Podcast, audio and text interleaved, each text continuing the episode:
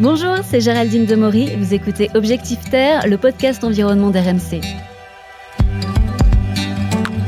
En France, le transport routier, c'est plus de 30% des émissions de gaz à effet de serre. C'est le secteur le plus polluant. Et c'est la voiture particulière qui est responsable de plus de la moitié de ces émissions. Alors se passer de voiture, ah oui, ce serait bien, mais on va pas se mentir, c'est pas toujours possible. Alors que conduire autrement, ça en revanche, oui, c'est tout à fait faisable.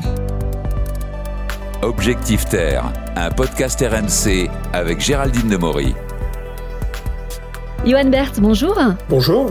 Alors vous êtes le président de Drive Innov. Drive Innov, c'est une auto-école, mais pas n'importe laquelle, une auto-école de dernière génération. C'est quoi la différence avec une auto-école lambda? Alors, ben, Drive se démarque par son approche innovante et responsable de l'apprentissage de la conduite. Pour le grand public, on propose des formations euh, complètes pour aller jusqu'au permis de conduire, qui intègrent bon, les bases pour le permis de conduire certes, mais également des notions d'éco-conduite, de risque routier, de la bonne utilisation des engins de déplacement personnel, comme la trottinette, les vélos ou autres, et de l'intermodalité. Et pour les entreprises, ça va être, même pour les institutionnels, on propose des formations euh, spécifiques axées sur l'éco-conduite, risque routier, et nous les aidons à décliner euh, des actions opérationnelles en lien avec la RSE et à faire évoluer bien sûr leur plan de mobilité. Et concrètement, euh, qu'est-ce qu'il y a de vraiment euh, d'innovant? Par exemple, je crois que vous avez un simulateur de conduite un peu particulier. Oui, tout à fait. Bah, le simulateur de conduite qui peut être utilisé en réalité virtuelle offre un environnement d'apprentissage contrôlé et sécurisé en fait, pour reproduire bah, finalement l'expérience de la conduite. Et il permet à nos apprenants de s'exercer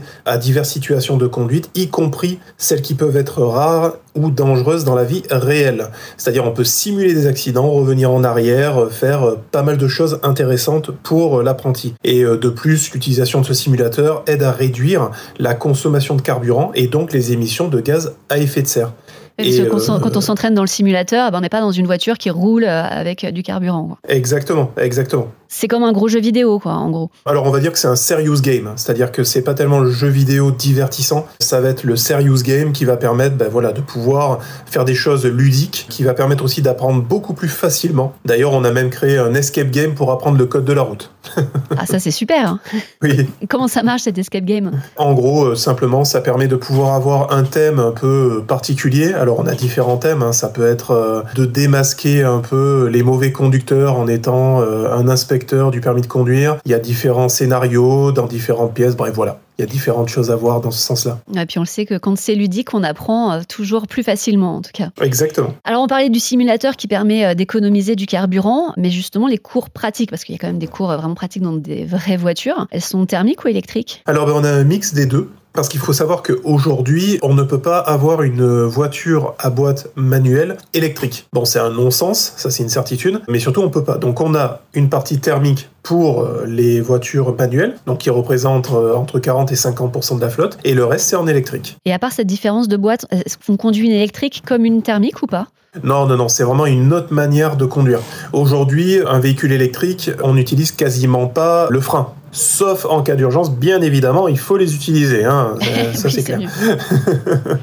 Mais c'est vrai voilà, il y a une autre approche. Il faut savoir que si on n'utilise pas correctement la voiture, on va user de manière assez impressionnante les pneumatiques. Donc ça aussi, dans l'éco-conduite, il faut en tenir compte. Les freins, bah, pareil, dans l'éco-conduite, on en tient compte. L'usure du véhicule euh, dans son ensemble. Bref, il y a pas mal de choses à mettre en application. Bah D'ailleurs, sans faire toute la formation, hein, bien sûr, mais vous pouvez nous donner des petits conseils pour une conduite un peu plus écolo D'accord. Alors, entre les deux, alors que ce soit électrique ou euh, thermique, déjà maintenir une vitesse constante, c'est déjà pas mal. Ensuite, vérifier régulièrement la pression des pneus, parce que mmh. de rouler avec des pneus sous-gonflés augmente la consommation de carburant. On peut parler aussi de réduire l'utilisation de la climatisation, car ça pareil, la climatisation bah, augmente la consommation en électrique et la consommation de carburant. Planifier les déplacements aussi, on a tendance à oublier. C'est-à-dire avec Waze ou autre, on a tendance à ne pas planifier les déplacements, mais ça permet quand même d'éviter les heures de pointe. Par exemple, véhicule électrique, ça permet de planifier les bornes de recharge au bon moment.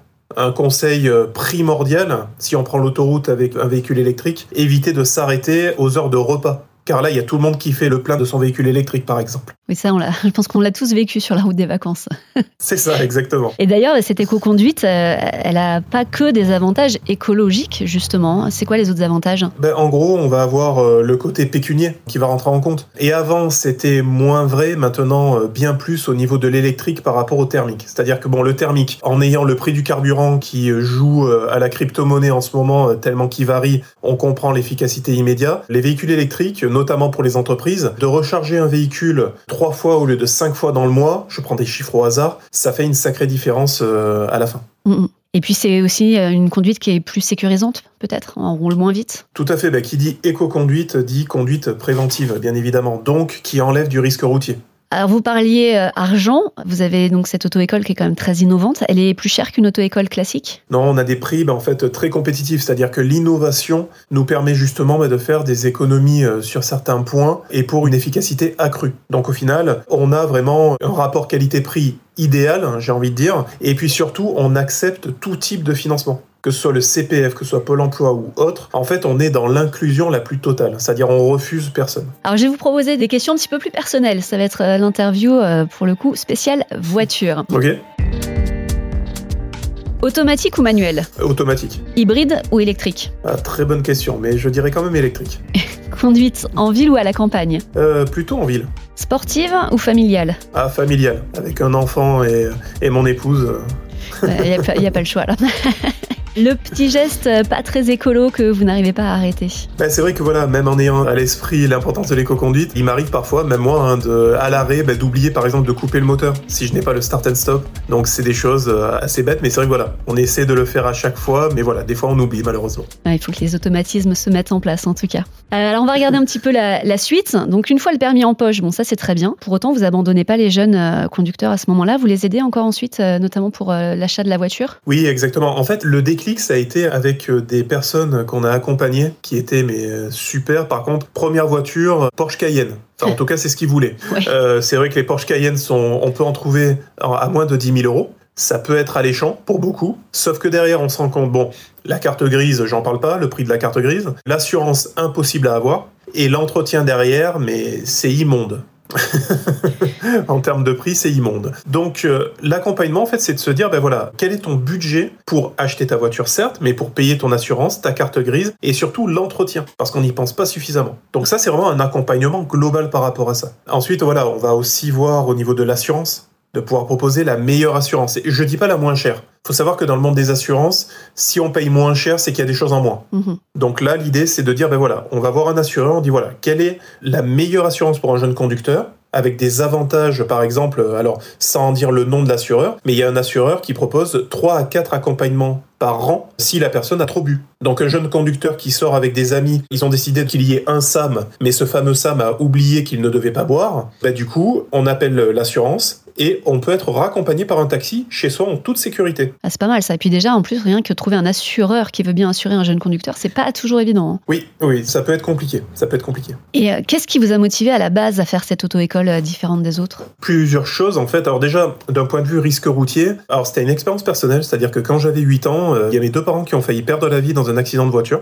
Et en fait, ça m'a profondément influencé dans le désir de contribuer à une meilleure sécurité routière en fait. Donc dé- déjà, il y a eu un événement personnel. Et pour la petite anecdote, c'est vrai que euh, juste avant de partir, j'avais bien vérifié donc que mes parents avaient la ceinture mis correctement. Et juste après, ben, on a vu, on est arrivé avec ma sœur en fait sur le lieu de l'accident, très violent. Enfin, il y a eu des séquelles assez considérables. Donc c'est vrai, voilà, c'est là où je me suis dit, non, le risque routier, c'est pas juste des paroles. Il faut que ce soit mis en place. Et puis ensuite, sur la partie euh, écomobilité, très clairement, ben, je suis comme euh, tous les parents. C'est-à-dire que je pense aussi au futur euh, ben, de mes enfants, euh, de la planète de manière générale. Et c'est vrai qu'on s'aperçoit qu'en faisant des gestes simples, on peut arriver à changer la donne. Il faut savoir qu'aujourd'hui, si tous les conducteurs en France, donc de véhicules, baissent de 20 à 25% leur consommation de carburant, ce qui est pas énorme, hein, quelques gestes suffisent, on économise, entre guillemets, 1,5 année de déforestation de l'Amazonie en termes de consommation de carburant. Ouais, et puis ça, c'est vraiment quelque chose que tout le monde peut faire. hein. On suit vos conseils. bon. Exactement, exactement. Euh, je crois que pour le moment, on vous trouve euh, notamment du côté de Saint-Etienne ou de Lyon. Est-ce qu'on pourra bientôt vous trouver dans toute la France? Alors là, on a Lyon, Saint-Étienne, Chambéry, Valence. Et par contre, on peut nous retrouver dans toute la France, notamment euh, dans les formations pour le code de la route, qui se font de manière dématérialisée, et avec un produit euh, que l'on a développé, qui s'appelle euh, la Masterclass, en fait, et qui permet de se former en distanciel, même à l'éco-conduite, même au risque routier, et qu'on offre même gratuitement à toutes les métropoles qui nous en font la demande. Eh ben, c'est noté. Je crois que vous êtes passionné de sport de haut niveau. Oui, ben, j'ai été un ancien sportif de haut niveau, oui, tout à fait. C'est la petite question bonus. C'est compatible avec la préservation de l'environnement, d'être passionné de sport de haut niveau? Ah, ben, c'est vrai qu'on a vu pas mal de sportifs de haut niveau refuser d'aller à des compétitions au niveau mondial, et ça, je respecte euh, fortement ce genre d'engagement, parce que c'est vrai qu'on met de côté sa carrière pour un engagement écologique, et c'est un exemple. C'est un exemple pour les jeunes. C'est quand même mieux que d'entendre un certain entraîneur dire qu'il prendra les chars à voile pour se déplacer, par exemple. Je vois pas du tout de qui vous voulez parler. je ne sais pas, je ne sais pas. Je... C'est fictif, hein, n'est-ce pas? Merci beaucoup, Johan. Mais je vous en prie. Merci à vous. Aujourd'hui, l'éco-conduite fait partie des épreuves hein, du permis de conduire, mais au-delà du permis, bah, rouler un peu moins vite, avoir une conduite plus souple, une voiture bien entretenue, et bah, toutes ces bonnes pratiques permettent de moins polluer, de faire des économies et d'être plus en sécurité sur la route. Que de bonnes raisons de s'y mettre. Vous venez d'écouter Objectif Terre, n'hésitez pas à vous abonner, nous sommes sur toutes les plateformes de streaming, le site et l'application RMC. Roulez tranquille et à bientôt